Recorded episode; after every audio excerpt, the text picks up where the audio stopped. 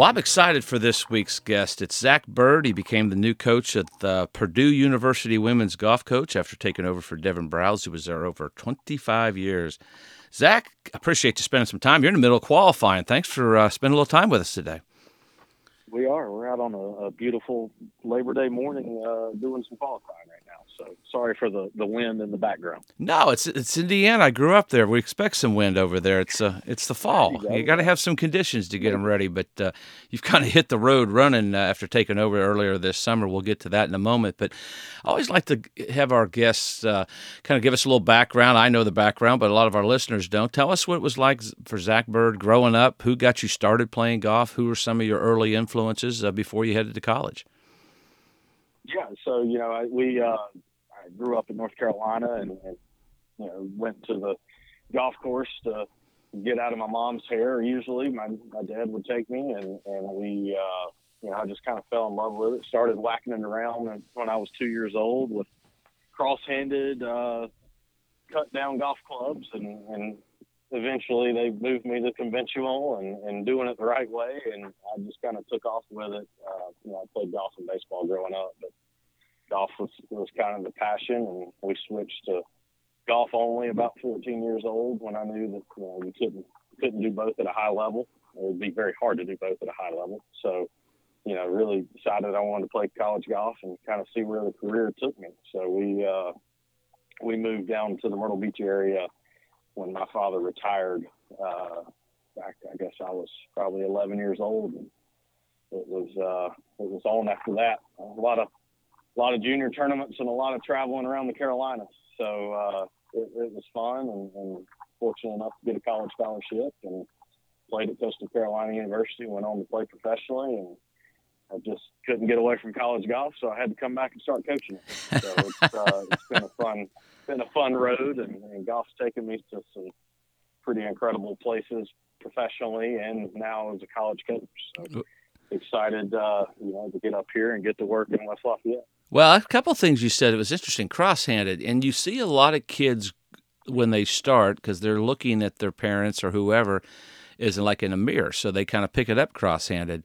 Uh, at what age did you kind of go to conventional? You mentioned you kind of switched it over. What age? How long did they let you go cross-handed? I think they it was like probably probably five or six. They okay. finally got me convinced. Um, know, they we we grew up in a very middle class type area, and we go to the municipal course. And I think the pro uh, at the municipal course was the one that finally convinced me to go standard. Uh, and then after that, we got me into playing some tournaments when I was about seven years old. So you know, it went from just hacking it around to actually trying to take it serious and doing it the right way. I did baseball grip until I was about uh, 12 or 13, and I worked with Mike Schroeder as a kid. And Mike was like, "Look, we're to have to change that." So that was probably about 12 or 13 years old, right when I started doing, you know, golf for full time. I I went from baseball grip to to a normal grip, and that that took some time as well. Yeah, how long did that take? Because that's a big deal. Here's a story for you. My wife, who played with the overlap for her whole life, broke her wrist, and she's in her 40s, and she went to crosshand and wins the state am a month later. I mean, that's a big adjustment. It didn't take me. It took me a lot longer than that. was, well, I figured. it was a it was a summer uh, of working with Mike constantly of trying to get it comfortable going from a 10 finger to an to an interlock and you know that that was that was when I was questioning maybe I need to start playing baseball more. Yeah. You know, it was it was it was hard for me. I've got small hands and you know, the baseball grip I'd hit a huge draw and you know, obviously Mike's been around, he knows what he's doing and he he was like, Look, that's not gonna that's not gonna work when you're trying to play college golf. You gotta get you can't just be the guy that hits the low draw all the time. Um, you know, so small hands. It took me a little while to get used to it, and it was really weak at the beginning. And I remember it was it was not a lot of fun that first that summer. But then after that, we were we were ready to roll. So it's funny you said that because uh, Allie Ewing, Allie McDonald, who's on the LPG, I think Bob mm-hmm. Estes, uh, they were still baseball grip. Uh, and Kathleen, yeah. my daughter who played at LSU, who you know, she was baseball grip because of an injury. Right. Uh, you don't see it often, right. and, and I have small hands as well, so I went interlock. But there's a couple players that were pretty good players in their uh, their career. Jack Nicklaus, Tiger Woods went interlock, so I guess it was a pretty good choice for you. It was. It was. I definitely started playing a little bit more consistently after that, but uh, we uh, I fought them the whole way. Oh, I bet. But, uh, definitely, My... definitely, definitely got me to a, a guy that could actually hit a draw and a fade at the same time. Yeah, my dad. I think it was my after my freshman year in college says you got to go to overlap. You can't keep using interlock, and I tried it, and I shot eighty-seven eighty at the Olympic Club in the USAM, and it was either I was quitting or I was going back. So it was a kind of a bad move with someone at that age to do it. Right, that's hard. I mean, at least I was young enough to, to that you know we could we could get it done in the. I wasn't playing in the USAM at the time. you maybe the U.S. Junior, but you're not at the AM. Yeah. Uh, yeah. You mentioned Coastal Carolina. You, you played with Dustin Johnson, but you were a good player as well. Y'all made it to the NCAA's. You're in the Coastal Carolina Hall of Fame. What was that experience like playing college golf? Like you said, you kind of loved baseball and you kind of wanted to play college golf. You kind of got in there. What was your college experience like? It was good. You know, we, we had a great team. We, we uh, you know, it was, it was kind of the, the first – blast of, of great teams at Coastal, and, and you know we had obviously DJ. He's you know he's fairly good. Yeah, he's he pretty decent. Unbelievable in college. You know, occasionally he'd just wake up and say, you know, I'm gonna win this week by 15, and he'd go win by 15. and it was just like it was, it was pretty ridiculous to watch. And then we had you know a couple players that went on and played European Tour, Asian Tour, and then yeah, I played played 10 years all over the world and so we had a, a really cool team, and uh, you know, we finished fifth at nationals my junior year, but we were top 25 the whole time I was there. So, you know, it was cool to play at a small school and you know walk fairways with the big boys and and I, you know I'll never forget we were walking Golden Horseshoe. We were up near the lead in nationals my junior year, and people were where were yelling, "Go, go, Chance!" And I'm like, "Well, that's that's it's Chance, but we'll take what we can get." Um, you know, just it was so crazy that we were up there playing, and and people actually knew who Coastal was. So it was really felt like we left a cool legacy there. Um, so it was it was a great experience to go kind of build something there and and uh, you know leave us a legacy, which is is something you you know you don't often get to do. Yeah, Augusta College did pretty good uh, small school there too. Yep. With, uh, they had a pretty yep, good run. And that's that's the beauty of college golf. But when did you start thinking about turning pro? It it was always in my mind. I got injured my my senior year, um, tore my ACL over Thanksgiving break, and it just kind of clicked after that. Like I, I sat out that whole spring season, and I'm like, my lord, I miss this. You know, mm-hmm. it's like you're traveling around, you can't play your own crutches. It drives you insane. And you know, I really realized then I'm like, man, I, I, I love this game. This is this is fun. This is what I want to do. So I came back from that injury and had a great year. I, I finished second like every freaking week because I couldn't beat Matt Hill. um, he won like every tournament that's that year. And, um, you know, I, I, I had a good year. I was an All American that last year. It got me into a lot of those big amateur events. I was, you know, I, I didn't make the Walker Cup, but I was at least in the conversations and, you know, so it really kind of fired me up to want to turn pro and give it a, give it a run. Um, so we, we did it. And, you know, back then you had the Hooters tour that you know, was in the Carolinas. I didn't have to travel a ton. It was great. You know, we, mm-hmm. we you could make a, a decent living and then save your money up and and go to Q school and see what you do there. But you know, that, those those days are unfortunately gone. Those tours are mostly out of here now, where you could make a good living on not a big big entry fee, and you know, so it was it was fun, and I finally kind of got my career going and and went over to South Africa uh, for probably seven or eight years after I turned pro and had a great year, but we had our second child in the middle of that season, and, and just everybody always is like, "You'll know when to say when. You'll know when." And I'm like, "I'm never gonna say when. Like I'm Mhm. going until I make it." Yeah. and got got on a plane to go play the European Tour event um, seven days after my second child was born, and I'm like, man, what are you doing? Like, Yeah. it, just, it was that it was that aha moment. Like, you know, I had a great season. I'd spent like thirty dollars on airfare or thirty thousand dollars on airfare that year. Wow. So, you know, all the money I'm making on the golf course, I'm just chucking it right back to Delta because I'm flying back and forth to Africa and Europe because I, I, I want to see my kid and I want to see my wife, Sure. you know, and then, then, you know, once we had that second child, it was like, man, this is just not, not what it used to be. And, uh, so I finished that season out. I played honestly pretty well. I missed the cut that week, obviously, because I had not slept for seven days, but, um, and you haven't slept you know, since. I went back over there. Yeah, no, I have not. That is for sure. I have not. Um, I do when I get to travel and go play in tournaments. My poor wife, she never sleeps. Uh, but at least when I recruit and go to play tournaments, I can sleep. So, so yeah, I finished that season out, and we just we I had full status in in, uh, in Africa. I had pretty decent status on the European tour at that time and my wife and I just she's she was the number one supporter. I married way over my head. Uh, I got I don't know how I got so lucky to to find her, and she was never going to say stop. yeah. But you know, we we had that conversation of what do we do? And, you know, obviously, I'm not going to move you and two kids under two to Africa Right. um, to so I could travel, you know, from Africa to Europe and those sort of things. So we, you know, the backup plan was always college coaching. It's Oh, really? What I wanted Okay. to do. I love it, it. It was we had toyed with it three or four times in my career. Uh, it was always the the one thing I wanted to get into if I wasn't playing professionally. And it was finally it was that that that moment was like okay, like I think this is time to really start pursuing the the second part of my life in golf. And uh, Where was the coolest place you played?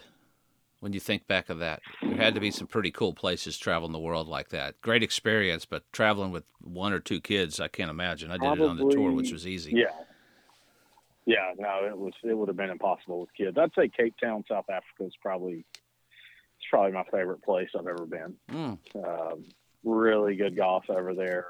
Fancourt too in South Africa. I mean, South. I would if I could live anywhere else in the world, it'd probably be South Africa. wow. I absolutely loved it over there. Okay. Um, just the golf's incredible. It's their number one sport over there, so they are just golf fanatics. Uh, the golf courses are great. You know, it's safer than what you read in the newspaper. I lived over there for a year, and hmm uh, I loved it. But it is a beautiful country. Uh, obviously, I like playing in Europe. Dominican Republic's hard to beat Yeah. played uh, Teeth of the Dogs, probably my favorite golf course in the world. Um, that was hard to beat. I played some in South America. That's some pretty cool places in Colombia, Chile. Uh, but I, I'd say Cape Town's probably that one takes the cake. When you look back, uh, who gave you your first start in coaching? You said you've always thought about it, but who gave you your first start? Was it Colorado State?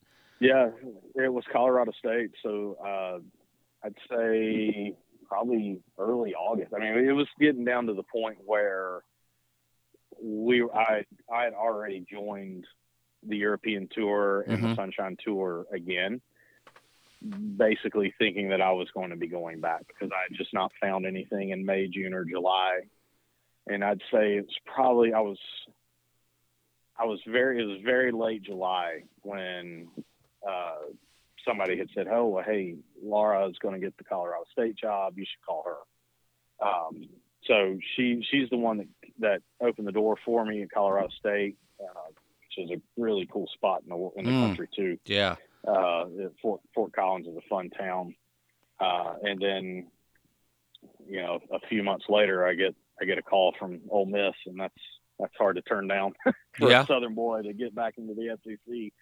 Uh, you know, so they they were they called, and I, I so I was only in Colorado State for a very short time, and uh, and moved to, to Oxford. We packed up the, the moving truck and moved from South Carolina to Colorado in in August, and then Colorado to Mississippi in January. So my wife is, like I said, she's a rock star. She, she's like my very. They, they don't mind uh, the adventure. yeah, thankfully, it's, I think she's.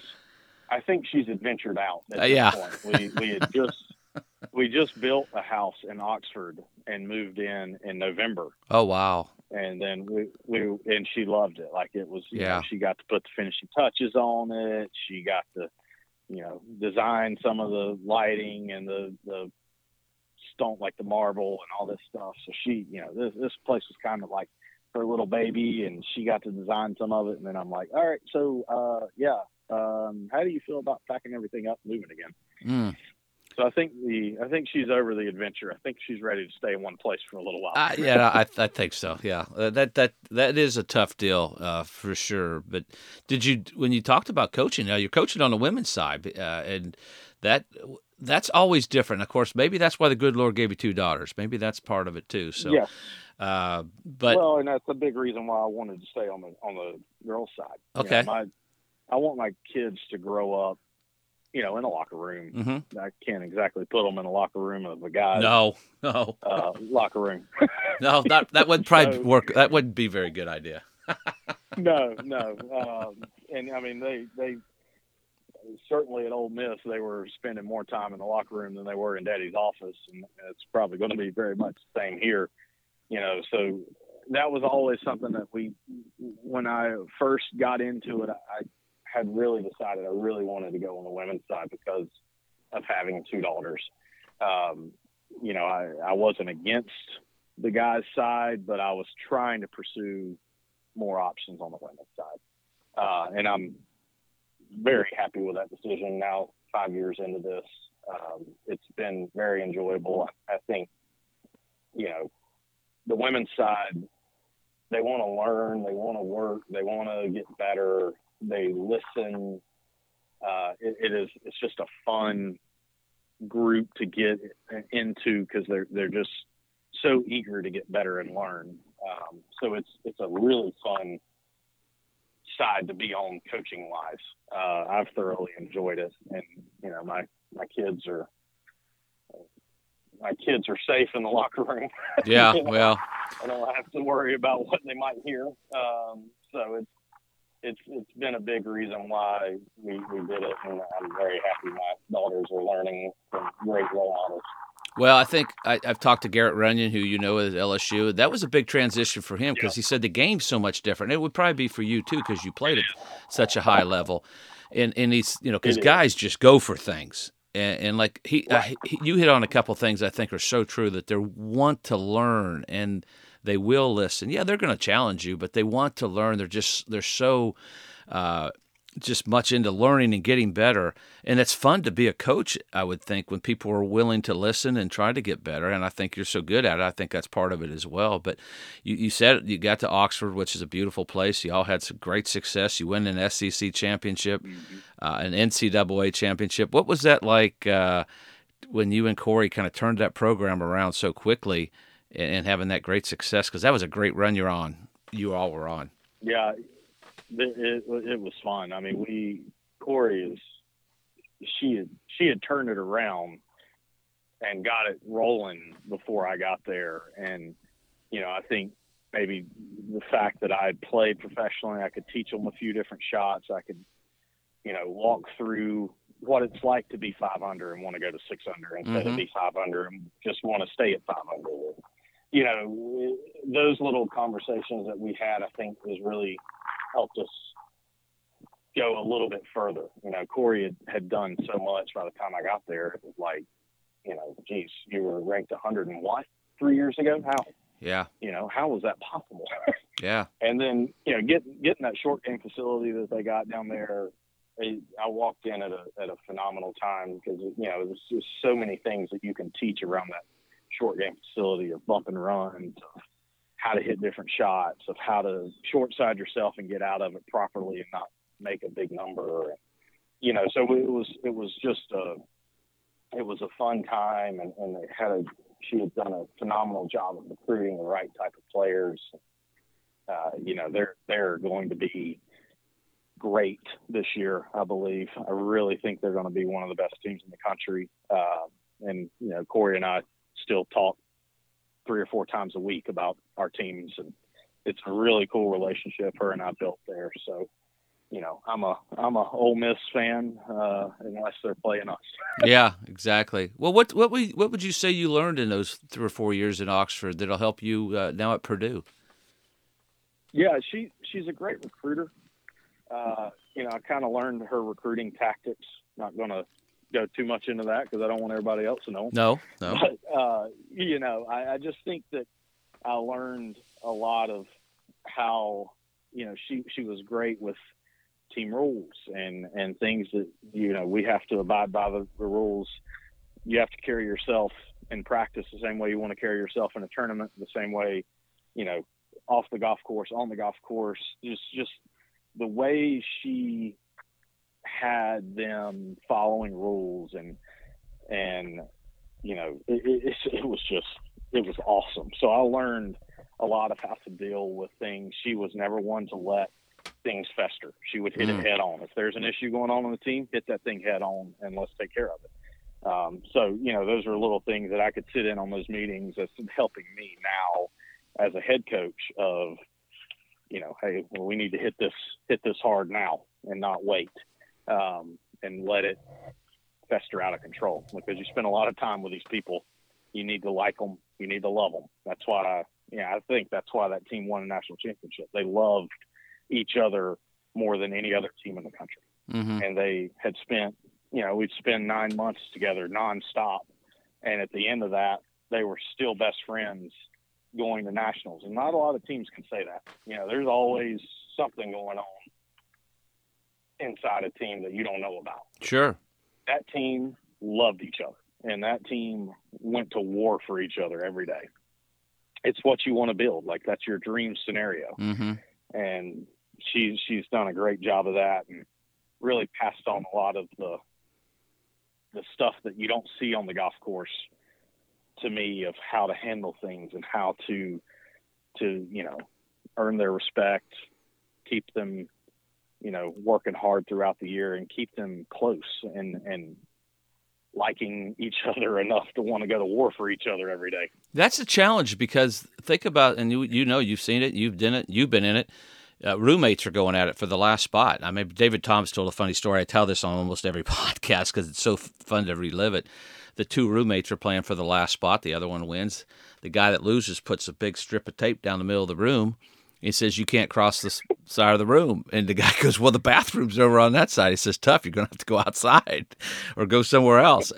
it's not quite that bad, but it could get to that point. But and I think that is chemistry is comes natural. But something you said I thought was very sharp is I think it's like raising kids like you're doing, fair and consistency, discipline will work. Mm. I, I think we've kind of got away from that as a society. You've got to have some rules. You got to. You got to have boundaries. Uh, or you have yeah. chaos. What was the toughest part the year after winning? Uh, was it personal expectations? Because that's always a challenge for whether you win as a professional or you play as a team. Is that next year we have these high hopes? What were some of the challenges? Yeah. You know, I think that team was so good at being the underdog. Yeah, like they loved being the underdog. That just fed them in the locker room. It just it was incredible. You know, I mean, Kennedy's like a little pit bull. Yeah. And she loved it. You know, Julia was the same way during that year. She would get so mad when people weren't giving them the respect that they felt like they deserved. Mm-hmm. And it fed them weekly to drive harder. Uh, and then, you know, you reach that pinnacle and it's like, whoa, well, we're not that underdog anymore. Yeah. Everybody wants to beat us now. I think it just took a little bit of time. And, you know, we lost three starters. True. You True. know, Smilla turned pro. Yep. Kennedy left, and Ellen Hume was had surgery. So you know, we we went into that season thinking we only lost Kennedy, and two months into the season, we lost three of the five that were walking down the fairways at, at, at nationals, and that's what people I think forget about it. Yeah. That's a big hit. When you think you're only losing one and you lose three, and you know Ellen Hume shoots 24 under, I think, in the first qualifying for six rounds. Hits it in a divot at the first event, tries to dig it out, and her shoulder reactivates, and she has to have surgery. Is So that how she like- hurt? Is that how she hurt herself? Wow. Yeah, it was just it was a totally freak thing. She hit it in a, a divot on the 11th hole on the second round, which was her second hole, and it was just like back how it was at SEC's the year before. Mm. You know that that that girl has had the worst luck of anybody I've been around because of the shoulder, Yeah. and you know now that she's had it surgically repaired, I think she's going to come out gangbusters this year and, and dominate college golf. People don't understand how good she is because she hasn't She hadn't been able to show him. been in that spot. Yeah. Exactly. And I'm telling you, she's probably one of the most talented people I've ever been around. Wow. So you lose those three players, that's a huge hit. And it's, you know, Chiara and Andrea threw them on their back, but, you know, That's a lot of pressure on them. Yeah. Yeah. it's a lot of pressure on them. It's a lot of pressure on the new ones Yeah. that were just coming in thinking, well, this year I'm going to learn a lot and get better. Oh, by the way, you're in the lineup. Yeah. you know, you're you're playing for the defending national champion. and You better get going. Right. Um, so it, it was just a, you know, it was one of those deals in coaching. That there's nothing that I don't think there's anything Kory and I could have done differently last year. No. Um, it just it was kind of handed a tough set of cards, and we did what we could. And you know, I, I, it was really disappointing to not make it back there. I think that that was that was hard for them to to not get back there as a defending champion. Um, but they're they're going to be they will They'll be this just year. fine. I can I can almost guarantee you that you'll see them back there this year. Yeah. So you get to so you what I noticed about you, you tend to stay with maybe one player the whole round, or maybe I'm dreaming. I, I saw that. Is that part of your coaching philosophy? What's your theory on that when you're out coaching? Do you stay with the one player? Or do you go with whoever? Uh, if they need to sit on a par three, what's your coaching philosophy uh, going to be at Purdue now that you're the head coach? honestly kind of you know i don't know yet I, Yeah. i'm not one of those that's set into into one way of doing it because i think when you do that then that just kind of pigeonholes you into to not having options you know i don't I, if, if a player tells me she needs me to walk with her i'm going to do my best to walk with her if the, if the team feels like that they need a coach on a par three i'm going to try to do that you know, hmm I've got a great assistant coach here that played here. Um, she's got a, a good relationship with a lot of the older girls. She was on the same team with them. She might be one that wants to go out. Oh, hey, I've played 700 rounds of golf with Danielle. Why don't I go walk with her today? So you know, I I really don't know what we're going to do. I, you know, Ole Miss. You know, Kory and I kind of had our players that we were closer to, and we worked better with, and we knew that and and it took a little bit of time to figure out who worked better with who. And I think it's just going to kind of be the same thing for me here. It's just going to take me, you know, a semester to figure out if Lauren's better with this person or if I'm better with this person, and and we'll just kind of go tournament by tournament and figure it out. What's it like take over a program? You know, Devon was there for 25 years. You're coming in, the new coach. You've got the players. You're trying to get players to stay. What was that? What were some of those challenges when you first took over? Yeah, it's just you know, it's like any any new job. You got to figure out the schedule. You got to figure out the clothes, and you got to figure out the players. You got to do it quick. Yeah. Um, you know, so it, it, was, you know, we we changed the schedule around quite a bit in the spring, and I wanted to get them into some stronger fields and some different parts of the country because you know the last thing you want is to get a regional and in in the desert. You've never been to the desert, True. or get a regional in Florida and you've only gone to Florida one time. You know, so I really tried to change the schedule around a bit. Um, so we changed the spring around quite a bit. Uh, so we're all over the place.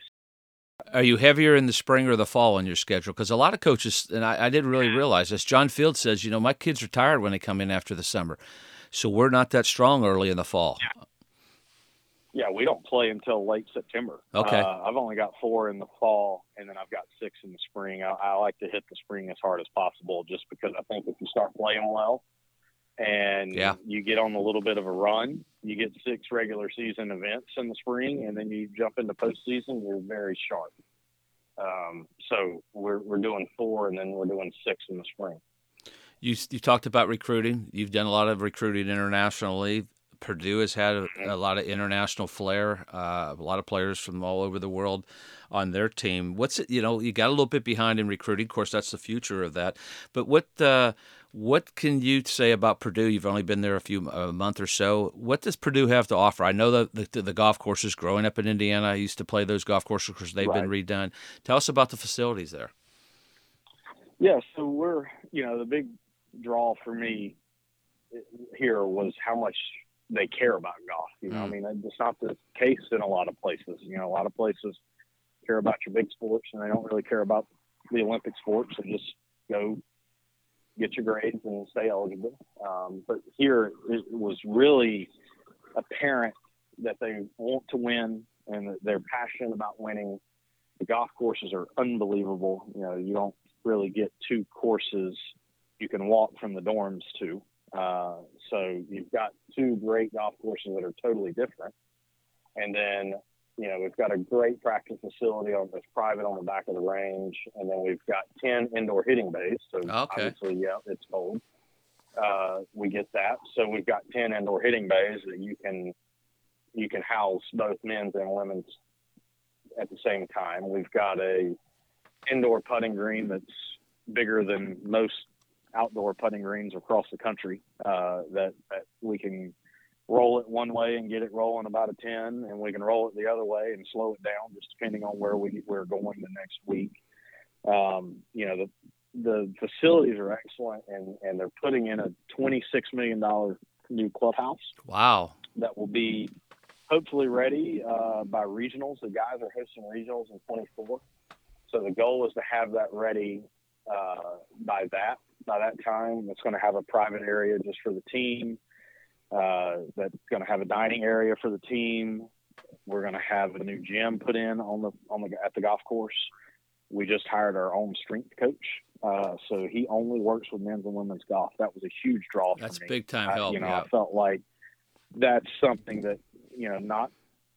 You know, I, I think Texas does it. Yep. I don't really know if there's any other team in the country that does it. I think And, Baylor uh, Baylor may do that now. I know they do on the men's. I think Baylor may. They just started it though. That's unusual because that's where a lot of kids get hurt, don't you think? Because they've got coaches that that- playing other sports. and that's what you know. This this this guy came from Duke. Obviously, he knows what he's doing. He's been a part of a lot of national championships at Duke, and you know, but he was not just golf at Duke. It was golf, but then he also had wrestling. He had baseball. He had tennis. His passion is golf, Okay. and he wanted to be just golf.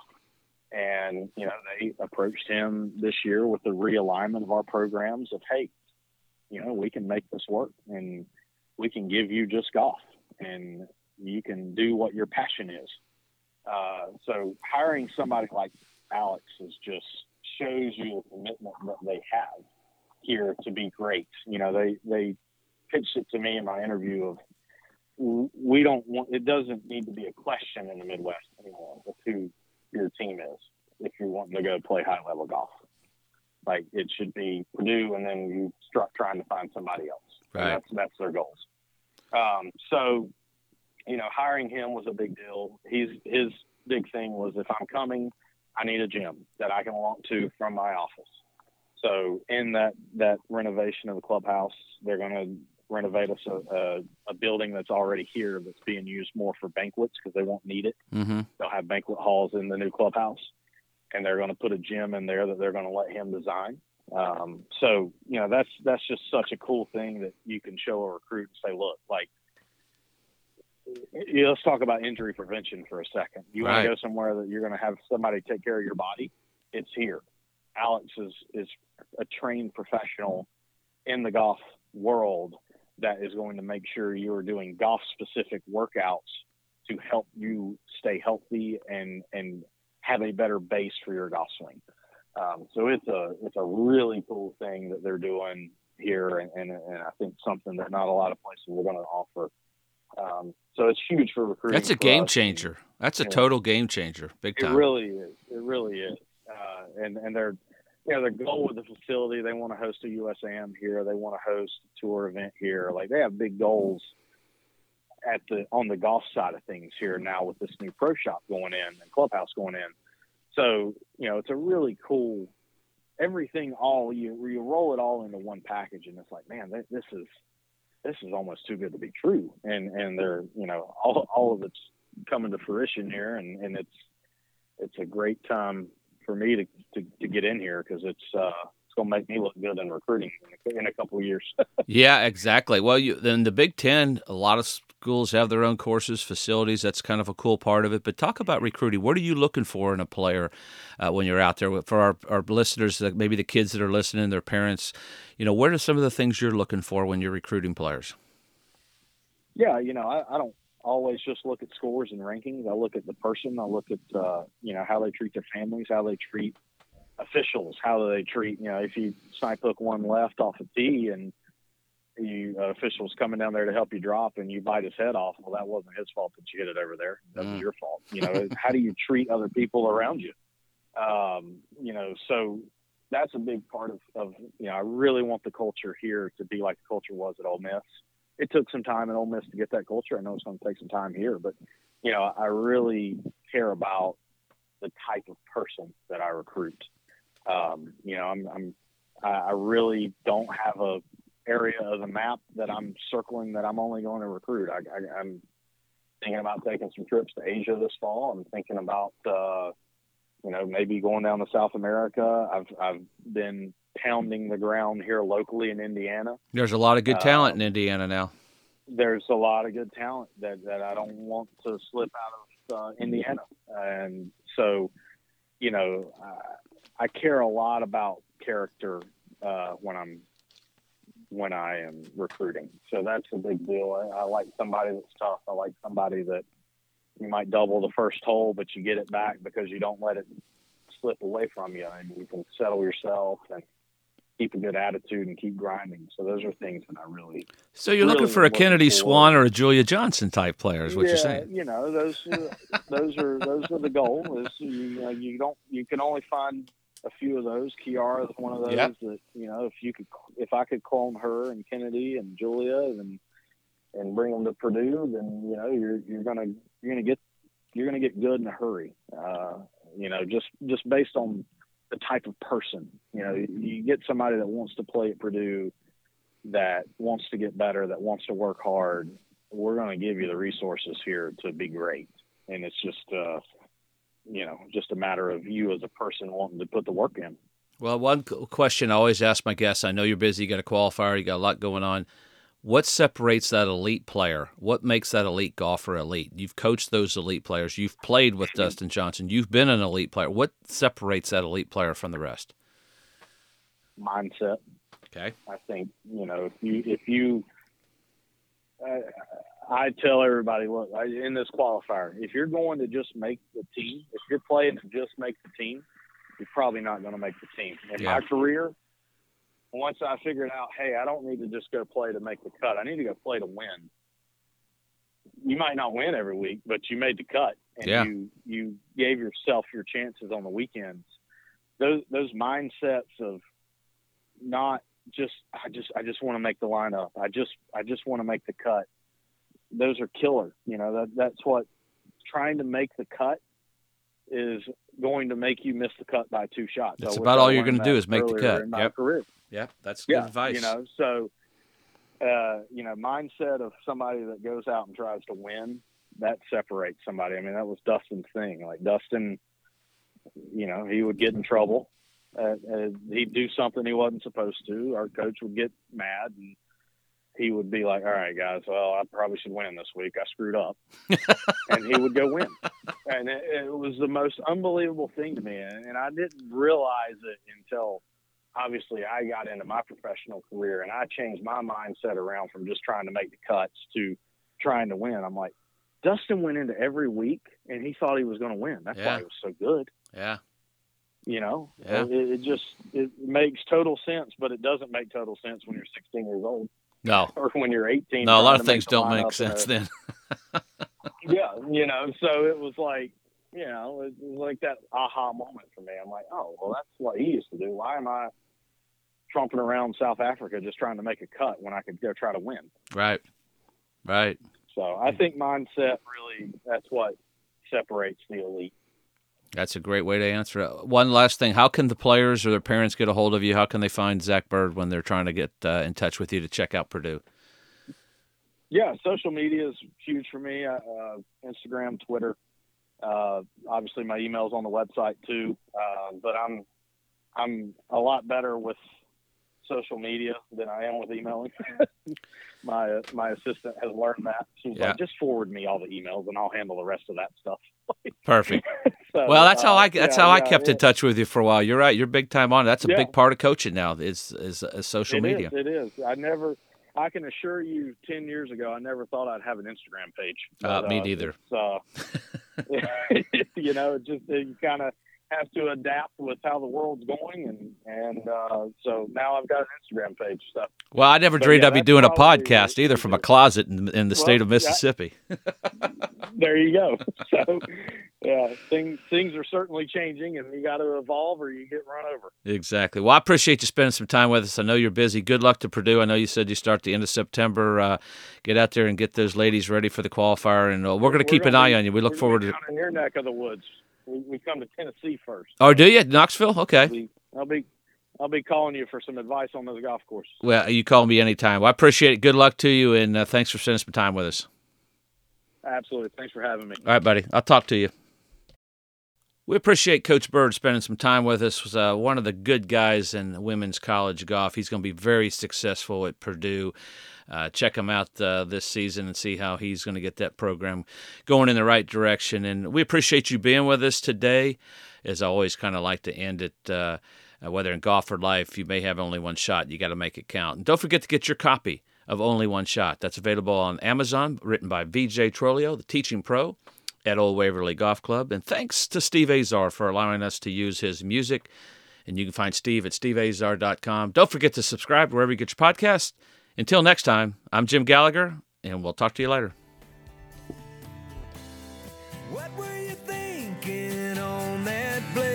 take a lap and when you come back. Maybe you'll do things my way.